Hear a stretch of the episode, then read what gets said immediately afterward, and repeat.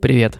С вами подкаст 180 и в студии Аня Ковалева и Костя Колосков. Мы рассказываем истории людей, которые не боятся менять свою жизнь.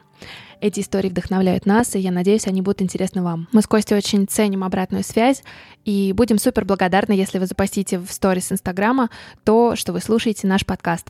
Чтобы я вас не потеряла и увидела ваши комментарии, а, отмечайте меня, Аня Ковалева, подписывайтесь и обязательно отмечайте наших гостей. Нам всем очень интересно, что вы думаете об этом выпуске. А спонсор сегодняшнего выпуска — театральный проект «Одион». Уже на этих выходных будет организован специальный мастер-класс по публичным выступлениям и ораторскому искусству для всех, кто мечтает научиться красиво говорить и выступать на публике. За два дня вы сможете освоить базовую технику сценической речи, раскрыть свой голосовой потенциал, научиться удерживать внимание аудитории и воздействовать на нее, и, главное, узнать, как справляться с волнением во время публичных выступлений. В общем, если мечтаете научиться красиво говорить на публике и выступать, не пропустите этот мастер-класс, а промокод 180 даст вам скидку в 500 рублей. Ссылка в описании.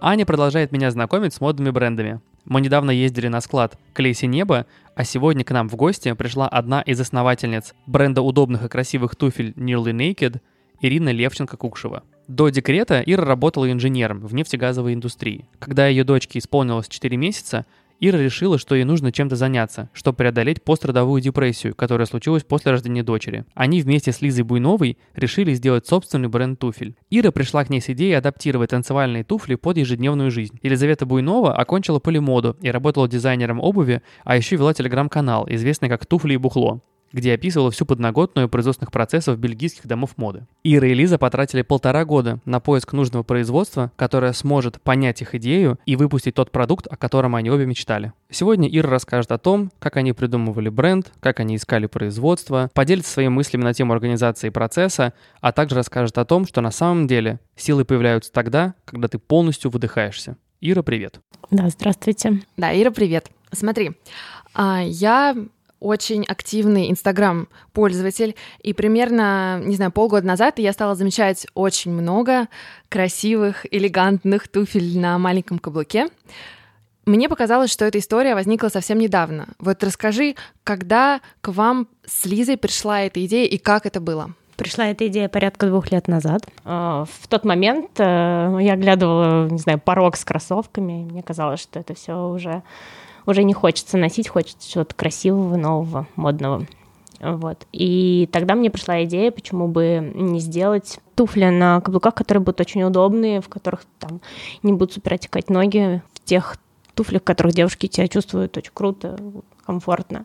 Вот. Тем более у меня всегда был такой лайфхак, когда я носила с собой пару танцевальной обуви, вот, и надевала ее на каких-то вечеринках, э, когда всем уже было все равно на а насколько мы знаем, ты достаточно давно занимаешься бальными танцами. А, нет, занималась танцами бальными я в юности. Вот. А, то есть это то, что та привычка, которая осталась? Ну да, наверное, то такое хобби, которое запало в душу. И да, со мной как-то, не знаю, внутренне по жизни все равно я люблю очень танцевать. А можем вернуться на пару шагов назад и вот коротко расскажи о себе до Нили Naked.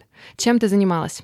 Я инженер по образованию. Больше 10 э, лет работала в сфере нефтегазового бизнеса, вела экспертизу проектной документации и экономическую эффективность проектов, также работала в управлении проектами, все, что связано с э, инжинирингом, проектированием. Ну, то есть все, что достаточно далеко от моды.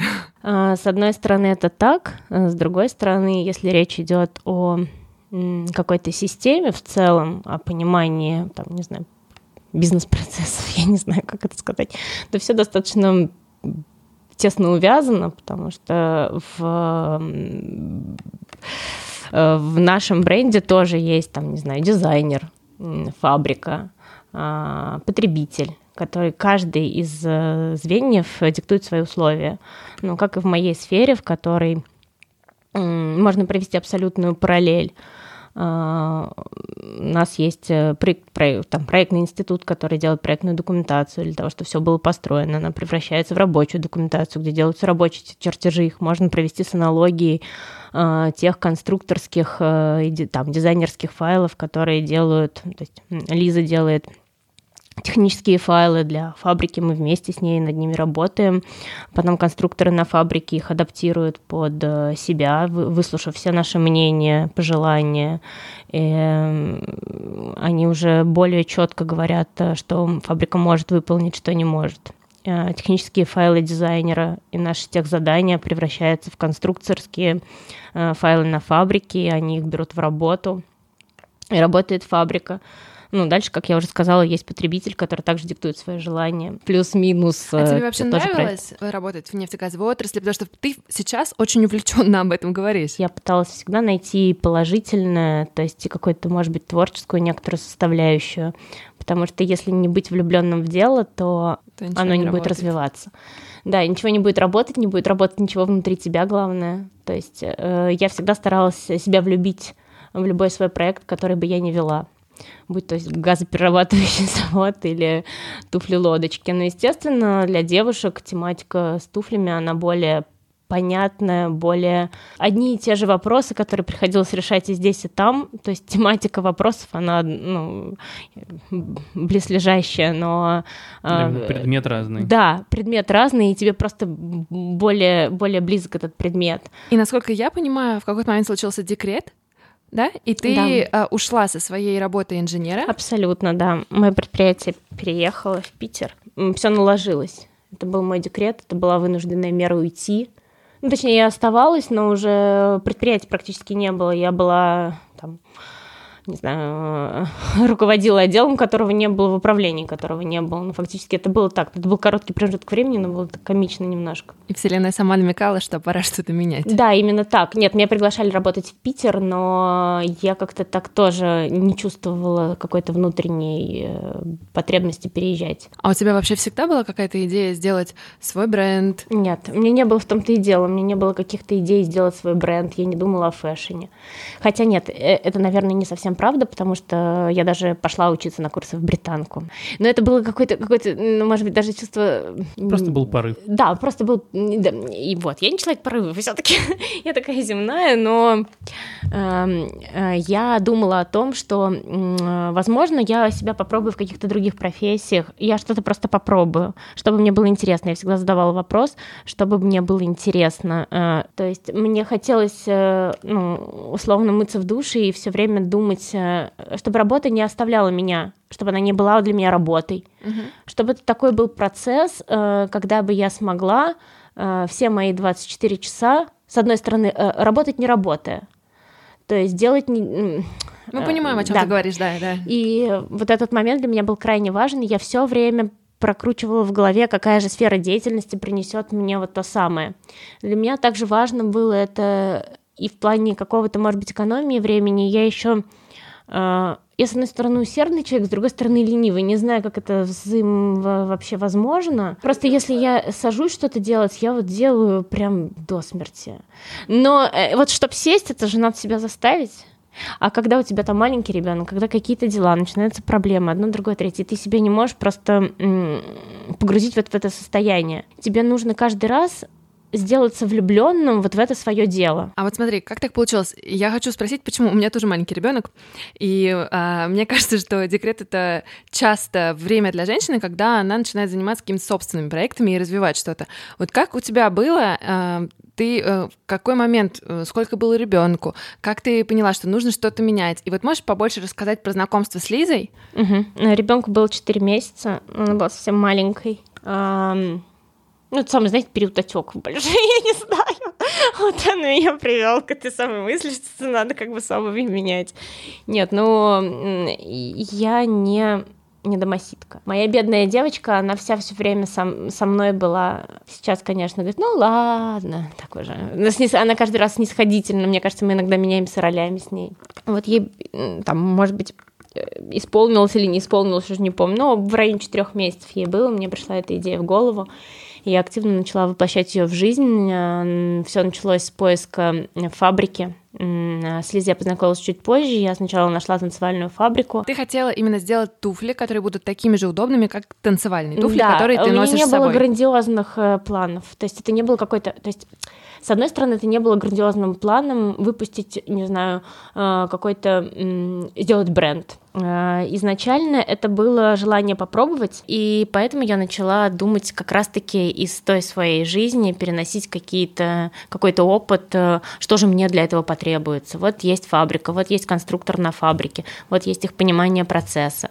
Но я обратилась в российскую танцевальную фабрику, которая там обладала более 30 лет, 30-летним опытом в сфере производства танцевальной обуви недалеко от Крыма.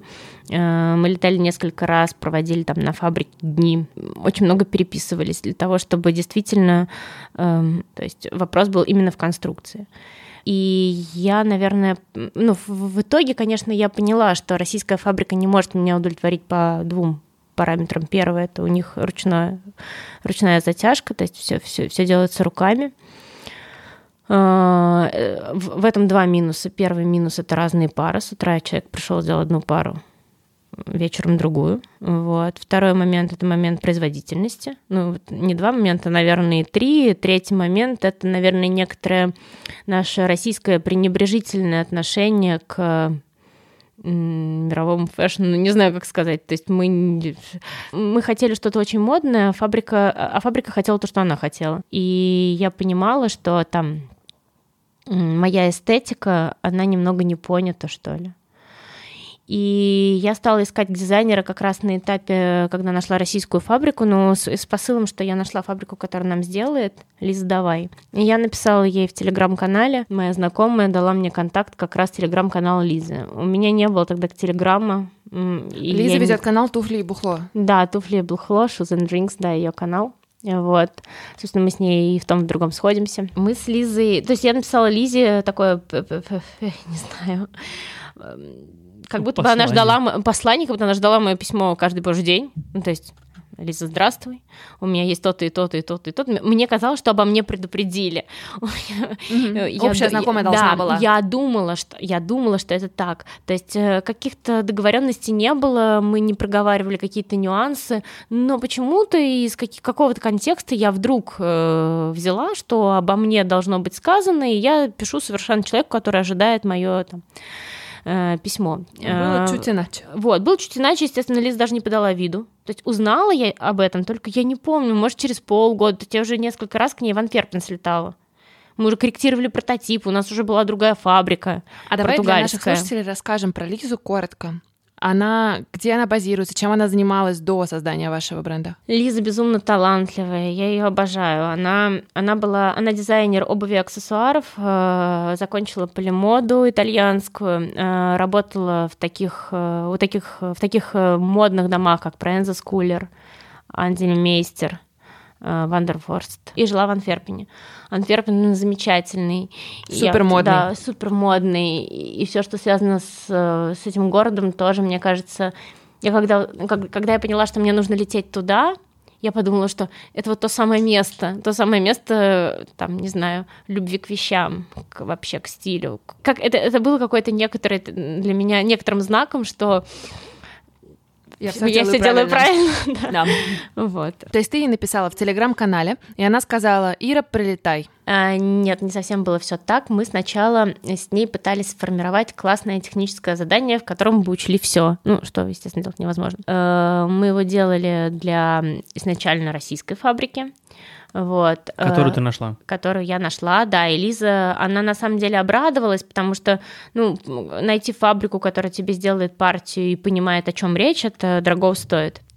Вот. И, а, собственно, она зарисовала мои какие-то идеи по поводу конструкции, мы с ней долго ее обсуждали, и вот э, у нас родилось какое-то техническое задание, обоюдно нам привлекательное, вот. И, собственно, мы все это отправили на фабрику, начали какие-то подбирать материалы, ну, что-то, в общем, дело долго обсуждали эту конструкцию, все, что нам сделали там порядка, не знаю, 15 прототипов, что-то присылали, нам все не нравилось, это ручная затяжка, все равно такой сам издат. Ну вот есть вот на, на, на всем таком налет.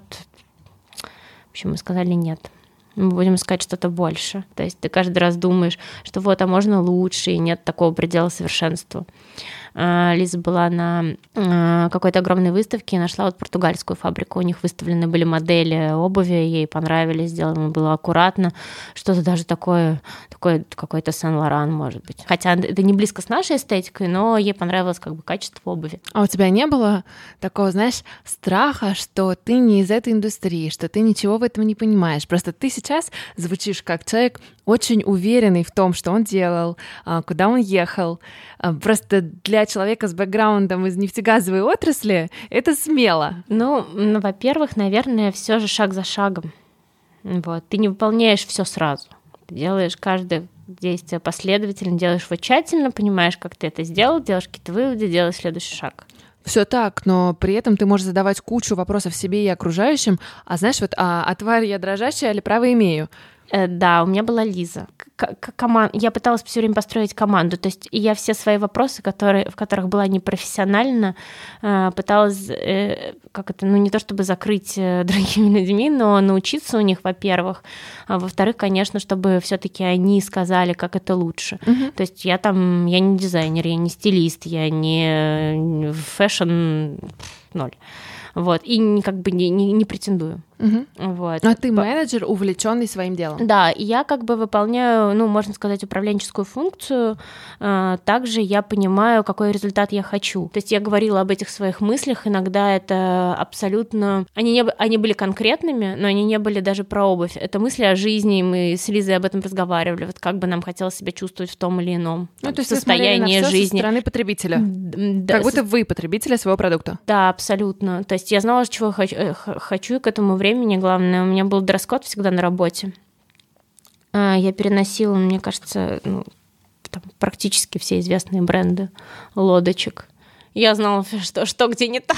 я знала, что я хочу по-другому, что там, не знаю, мне приходилось там бегать э, э, по этажам, иногда совещание на совещание, иногда стоять на каких-то там, не знаю, ездить в какие-то командировки, и все равно ноги мучаются. Вот, э, мне хотелось, чтобы такого не было. И как появилась первая партия ваших туфель? От португальской фабрики мы тоже отказались. У нас там было 9, 9 месяцев, ну, то есть э, ребенок мог родиться, туфли не родились. Не могли адаптировать эту танцевальную колодку под э, повседневную носку. То есть все было очень жестко. Все можно было там, не знаю, гвоздь прибить, по столу постучать. Все это звучало, гремело, но только не гнулось. Вот. Мы не могли понять, что же не так. Мы с Лизой, как раз сидя на крышах в Антверпене, разбирали просто до скелета все, все наши прототипы. Э, их просто разрезали. У нас был такой э, набор купленный, значит... Э, для резки да, прототипов? Для, да, ну, да, для, для, для убийства прототипа. Да, для разрушения понять, красивых туфель. Что, что понять, что не так, что же, что же сдерживает. Потому что все сделано из кожи. Казалось бы, должно все работать. Но но, к сожалению, почему-то... Потом мы понимали, что там не выполнены основные какие-то требования нашего... Тех... Ну, то есть мы разбирали прототип, понимали, что по конструкции не выполнены те или иные там пункты нашего технического задания. А, мы все это... Э, поначалу мы даже не злились. Мы пытались просто поговорить и объяснить, что же мы хотим в фабрике, потому что нам все, все казалось, что нас просто недопоняли. Но когда недопонимание достигло 9 месяцев, то пришел упадок. Причем ведь к этому времени, э, когда начинается развитие бренда, то есть к этому времени у меня уже была собрана другая команда, которая занималась неймингом, брендингом. А, то есть ты параллельно запустила все процессы? Естественно, потому что э, я понимала, что там, ну не знаю, э, выпуск партии это полтора-два месяца, там, ну два максимум, да. И к этому нужно быть уже готовым. Да, то есть когда придут туфли, я понимала, что к этому времени уже должен быть там, не знаю, сайт, ну элементарный Инстаграм, уже сделаны для этого съемки, эм, для этого должно быть имя, имя у бренда и вообще какая-то, не знаю, концеп, концептуальная э, одно дело... А вы сами это придумывали, название, брендинг, или вы нанимали какого-то человека, да, который вам вот э, подсказывал я как, ra- как раз-таки к этому времени уже помимо Лизы э, со мной работали ребята, это Наиля и Иван моя команда. А к названию вы быстро пришли? К, наз... к названию нет. Все, все э, хотелось, ведь, ведь всегда все хочется в, в, в одно втолкнуть, в одно название, чтобы все все поняли. Ну, типа И- сразу идеально сделать. Даже не то чтобы идеально, но вот оно так- такое вот звучит, оно там не- необыкновенное само по себе, плюс оно говорит всем сразу, э, что за продукт у тебя в руках. Ну, как бы название, условно говоря, почти голый или там полуобнаженный, как, как хочется это перевести, как раз родилось о том, что ту- туфли не чувствуются на ногах, то есть это какое-то такое легкое продолжение ноги, Э, что-то, что ты не ощущаешь. То есть для женщины э, это как раз о той эстетике, отголоски той эстетики, когда женщина сексуальна не потому, что она а- она, потому что она в своем естестве в каком-то. Э, Здесь э, натуральность, красота и естественность, они сексуальность, манкость, женская манкость. Они, они все, все на одном уровне лежали. В туфлях это ощущение какой-то некоторой свободы твоей внутренней. Соответственно, там моя сексуальность это в том, что твои пальцы могут двигаться, твоя стопа может как-то работать. Ты, ты в них расслаблен, какой-то расслабленный шик. Хотелось все это передать в названии. А, да, с этим помогли вот Наиля с Ваней, они там вдвоем, ну вот мы втроем тоже очень долго уже к этому шли и шли к логотипу долго. Э, Хотелось также, чтобы логотип был понятным, вроде как связанным с обувью. Но Ваня в какой-то момент нарисовал там логотип, который там часть женского бедра, да, который у нас сейчас есть. Вот. И он как-то, мы так долго все на него смотрели, просто тут как бы, ну, как бывает, ты залип на, на чем ты смотришь и, не, и понять не можешь, что это и вообще. Ну, вот зареклась, так больше никогда не делаю, но поначалу я там этим грешила, что я что-то получаю, и у меня есть, ну, как у всех, наверное, эти вот группы бесконечные в WhatsApp, в Телеграме, я всем отправляла, а как вам это? Ну, то вроде как бли- близкие же люди, они же тебе помогут. Посоветуют. Да, и тут начиналось. А, ну, собственно, у нас там треугольник женский на логотипе. Вот. И у нас ну, рабочее название этого логотипа была всегда писька. Ну, писька, писька, так легче воспринимается. И м, вот, вот, значит, это наша писька. Кто-то сказал, а почему там, почему не мужское достоинство? Началось как бы так, в такое вот, какие-то такие вопросы. Странный думаю, вопрос. Ну да, вот странные вопросы какие-то. Я думаю, ну ладно, как-то это всё воспринимаю так вот как бы странно. Ну не будем эту письку делать, давайте там как-то у нас там какое-то в- женское бедро и каблук был, ну такое более сдержанное что-то. Мы его оставили, утвердили уже все. И как-то мы с Лизой, это вот Пот- Потом начался период отчаяния, потому что мы э, редактировали португальские прототипы, мы с ней идем, уже пишем последнее техническое задание, мы примерно понимаем, что мы отказываемся от этой португальской фабрики, какие-то наработки с другими итальянскими фабриками, мы что-то ищем. Э, Мы просидели с ней в кафе до самой ночи, э, там, писали еще какие-то очередные технические задания, что-то дорабатывали, разрабатывали, были адски уставшие, замученные. И она идет и говорит, Ир, давай письку оставим. И с таким она это сказала, так она это как бы сказала, я говорю, слушай, давай. Она говорит, «Вот писька это вот то, что нам надо. Это то, что всем нам надо, да? Да. Вот с этих, с этих моментов она, ну, как-то она, причем так ни с того, ни с сего, у нас не было какого-то разговора. Вот она говорит, нам нужна эта писька, ты понимаешь? Я И ты «Понимаю». кивнула? Да, я кивнула, и мы, значит, позвонили на следующий день. Говорим, давайте письку делать в штампе. Вот. Ну, тогда уже там что-то пробовали уже тогда, штампы какие-то делать. И э, отказавшись от португальской фабрики, вот мы нашли как раз э, итальянскую фабрику. Это тоже был вот этот переломный такой момент, потому что это было мое решение, потому что у меня вся команда ребят, она как бы ждала какого-то результата, а получается результата не было. Я понимаю, что если я их разгоню, ну как бы как разгоню условно, это все не от меня исходит, это от их желания работать со мной. То есть, ну, люди перегорают. Но Наиля к этому времени работала, наверное, с Ваней полгода. Мы работали, ну, вот больше 9 месяцев. То есть 9 месяцев только с Португалией, плюс там внутри порядка. Мгм. Я сейчас могу соврать, да, с российской Ну, фабрикой. примерно уже год где-то это все тянулось. Год все тянулось, да. Вот потом мы нашли... И продукта до сих пор не было. Не было. А как ты не перегорела? Ну, я же козерог. Я же как... А, ну тогда да. Все понятно тогда, я Ир. у меня же была цель, я же ее, влюблена была в эту цель. То есть все еще вот это вот прям год тянулось, но все равно вот эта влюбленность, которую ты создала, она Но у меня была. еще было, это же всегда так, есть какая-то жалость к тому, что ты так много сил вложил, и вот оно, вот оно, такое теплое вот тут. И как бы, ну, мне казалось, что нужно сделать этот последний рывок, иначе я буду себе потом сама говорить, что я не сделала все, что я могу. Окей. Okay.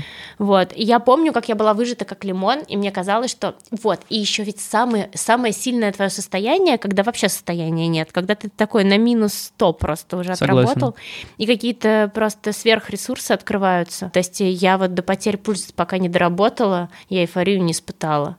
То есть пока я не в состоянии какой-то там, не знаю, загнанности, это не плюс для жизни в целом, там, по-человечески. Это плюс для проекта. Да, такой невротик. Не знаю. А ты упомянула, что эм, идея делать собственный бренд пришла, когда ну, у тебя была, ну, что-то вроде после родовой депрессии.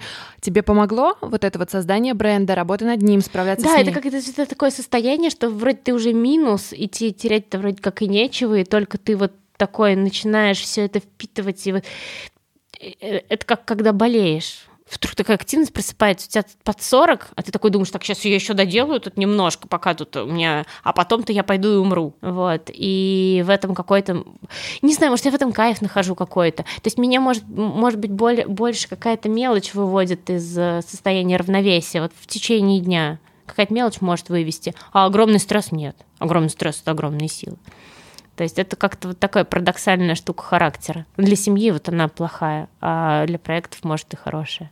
Вот получается, когда вся команда так пошла потихонечку на спад. Да, ну то есть я боялась, что они просто все, все, все, все мне скажут до свидания, что мы вот э, как бы тут творческие люди все перегорели, и уже ты нам надоела своими идеями. Они, конечно, классные на бумаге, в технических заданиях. Но где лодочка? Э, но где лодочка, да, где прототипы и вообще, что делаем-то дальше? Так. Я, значит, э, говорю, все, мы сейчас едем в Италию, вот не получится, так не получится, буду стучать во все двери. Вот. И я уже ездила по фабрикам, стучалась во все двери. Кстати, карту фабрик мне тоже Лиза нарисовала. Она там тоже, тоже всех на уши подняла, она же в Италии училась. Вот. Э, к слову сказать, нам очень повезло, потому что э, мы нашли фабрику, которая, с одной стороны, занималась люксом, ну, и занимается. А, с другой стороны, у нее был опыт э, работы с танцевальными туфлями. Это туфли танго, они немного другой струны, но они быстро нас понимали, что мы хотим. И они в правильных пропорциях очень адаптировали э, ту танцевальную конструкцию, которую мы хотели получить. То есть все-таки ведь э, ну, важна была, как мы поняли, эта адаптация Эм, не буду говорить много там технических моментов, мне кажется, это никому не интересно, э, но они нас правильно поняли. А у них э, им хватило профессионализма э, понять наше техническое задание корректно. И, собственно, была готова первая партия именно благодаря им. Да, была готова. Мы, ну, мы там, я прожила там чуть меньше недели, пока был сделан прототип первый. Вот. И когда я его получила на руки, я помню, как... Я... Ну, то есть я начала плакать, звонить, вышла, звонила Лизе. Лиза говорит, я просто скатывалась по этой батарее и сидела, и она говорила, не плачь. И у меня такие вот, я помню это, были это состояние. Радости. Да, потому что это первая туфля, которая гнулась. Это была вот самая такая, она гнулась, она, она чертовски гнулась. А вас сразу встретили хорошо? Да, это удивительно. Я не, ну, то есть это удивительно до момента еще появления шоурума. У нас не было ни шоурума, у нас 16 марта было открытие. И через буквально пару дней э, мне написали две очень известные актрисы. Обе купили по две пары и я все их спрашивала, откуда вы она знаете. И у нас там подписчиков. Они, они говорят, из, из Инстаграма. А у нас подписчиков было, я не знаю, ну, 500 человек, наверное, тогда. Ну, совсем, ну, может, ну, тут тысяча, ну, не знаю, ну, прям ну, совсем вот, как там Наиля начинала еще только все развивать после открытия. То есть до открытия там какие-то немного съемки выложили, рассказали о себе, потом 16 марта было открытие, пришло много кстати, пришло очень, очень неожиданно много народу. А у вас, смотри, если я правильно понимаю, вы начали с онлайн-магазина и открыли шоурум, который не, недолго был, или он еще функционирует? Он не функционирует, наверное, недели две как. Uh-huh. Вот, просто вот Кузнецкий мост 12, в принципе, закрыли на реконструкцию.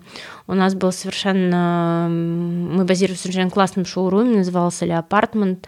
Вот. Это магазин мебели, плюс они также занимались одеждой. И ты и... к ним пришла и предложила им также сделать да. поп-ап, да, магазин Да, туфель. да, да, так было. Ну, не совсем pop-up, потому что все таки это шоурум. Pop-up — это такой прям пару дней, наверное, вот. А мы как бы хотели сотрудничать, и мы продолжаем. То есть вот сейчас там новое место у нас вроде как Патриаршие пруды мы переезжаем э, с Леопартмент туда. Вот, ну, там сейчас временный ремонт, и мы пока вот таких не стали мы распаляться на разные места. Нам показалось, что мы только всех этим запутаем.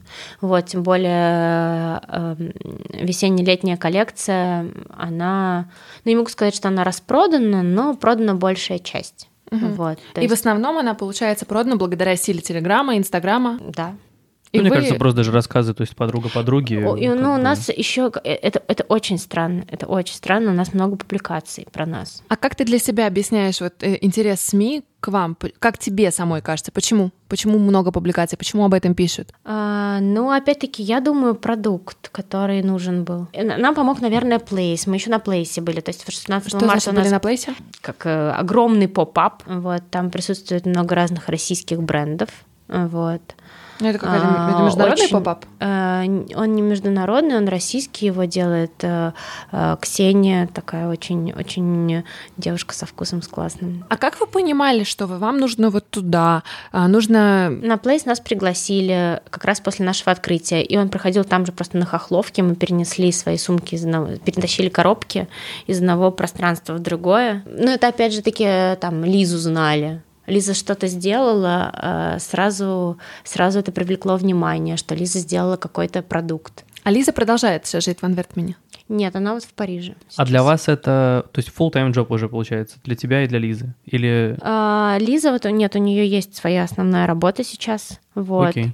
А ты да. полностью развиваешь этот проект? Да. А у тебя были какие-то ожидания по поводу того, как нет. это будет выглядеть? У меня до сих пор их нет. Мне кажется, как только я построю все ожидания, все это рухнет, как э, хрустальный домик, не знаю. То есть это действие по наитию. Как абсолютно. получится, но я делаю максимум. Да, абсолютно. То есть э, каждый раз, э, каждый раз хочется делать... С одной стороны, хочется сделать максимум, с другой стороны, вот такой, не знаю, важный момент. Я, я вот в своем характере это прям поменяла. Да, хочется сделать максимум, безусловно, но когда ты его сделал, когда ты сделал все для какой-то данной ситуации, ну, проблем возникает же много в течение ведения проекта. И когда ты сделал какой-то свой максимум, в какой-то момент очень важно отпустить. Вот отпустить как будет. Как только ты начинаешь пережимать людей, ситуацию, а, ничего хорошего сразу не получается. То есть свой максимум сделал, дальше отпусти. Проследи, дай возможность событиям случиться. Хотя, безусловно, конечно, ты должен каждую ситуацию продумывать э, на самотек, все пускать нельзя. Это не об этом речь. Речь о другом. А получается совмещать вот собственный проект, на котором ты думаешь 24 на 7, и семью? Нет. Это больше идет все-таки время. То есть проект э, больше силы. забирает сил. Да. Не, это вполне, то есть это, ну... Это то, в чем нам часто признаются наши гости. Да, нет, ну, естественно, там, там, не знаю, э, моя дочь, она, безусловно, получает, получает все, все, что как бы от меня зависит, я стараюсь ей дать. Трудный вопрос. Да, с семьей не получается. У меня нет. А вы заработали, вы окупили все? Да, я сейчас окупила на данный момент времени, окупила. Но, к слову сказать, за три месяца. Ну, ну есть, блин, это, э, прости, как бы вы год пытались запустить как бы больше, это, больше года. Ну, то есть это Если за три месяца мы... это окупило, как бы это охренеть очень круто. Ну, То есть даже там не вдаваясь... Мы продали много, наверное, ну, для так... Э, монобренда, просто мы продали много. Знаешь, какой вопрос? Если уж так про деньги, немного э, косвенно. Ты когда в это вообще шла и начала вкладывать, у тебя был какой-то определенный бизнес-план? Да, был, конечно, то есть, был. Хорошо, просто. Да. да, нет, был, конечно, бизнес-план. Я не то чтобы в облаках витаю. Угу. У меня, знаешь, какой вопрос?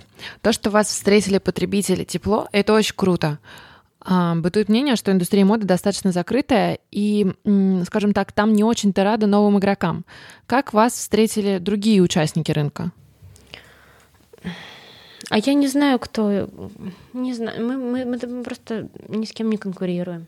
Мы делаем что-то свое, свой продукт. Мы уникальные какие-то, что ли. Мы старались быть ими. А уникальность она в чем? В том, чтобы удовлетворить э, э, собственные, собственную нужду. Вот. И недавно такую фразу прочитала, почесать там, где чешется. То есть вот оно как Если чешется чеши, будет праздник для души. Ну, типа да, наверное, так. То есть э, вот э, где, где у тебя, а где зудит, там надо и, там и чешет, почесать. Вот меня там зудело, вот, я закрывала свой собственный вопрос. И я понимаю, что закрывая свой собственный вопрос, я помогу там. Изначально вот этой партии, она, вы спросили про партию, про российский, российскую фабрику, я думала, 10 пар отошью подругам. И раз, всё. раздам, спросила размеры. Вот так все начиналось. То есть это не было какой-то... Ну и потом шаг за шагом. Мне, наверное, повезло. Я, э, поскольку сначала работала без шоурума долгое время, потом просидела в шоуруме долгое время сама. Э, сейчас вот ра- работаю курьерской доставкой.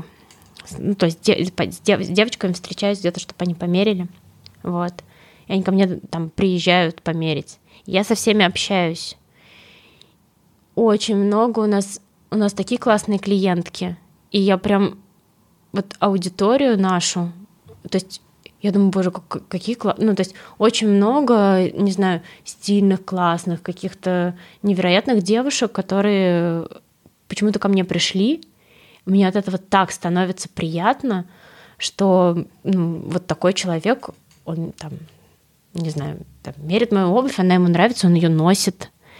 Вот. Э, Это прям иногда мне прям бальзам на душу. Ты пример человека, который однажды, скажем так, находясь в сложной ситуации, смог себя преодолеть, создать свой бренд, и сейчас у тебя потрясающие клиентки, которые с удовольствием носят то, что ты сама придумала и сама сделала.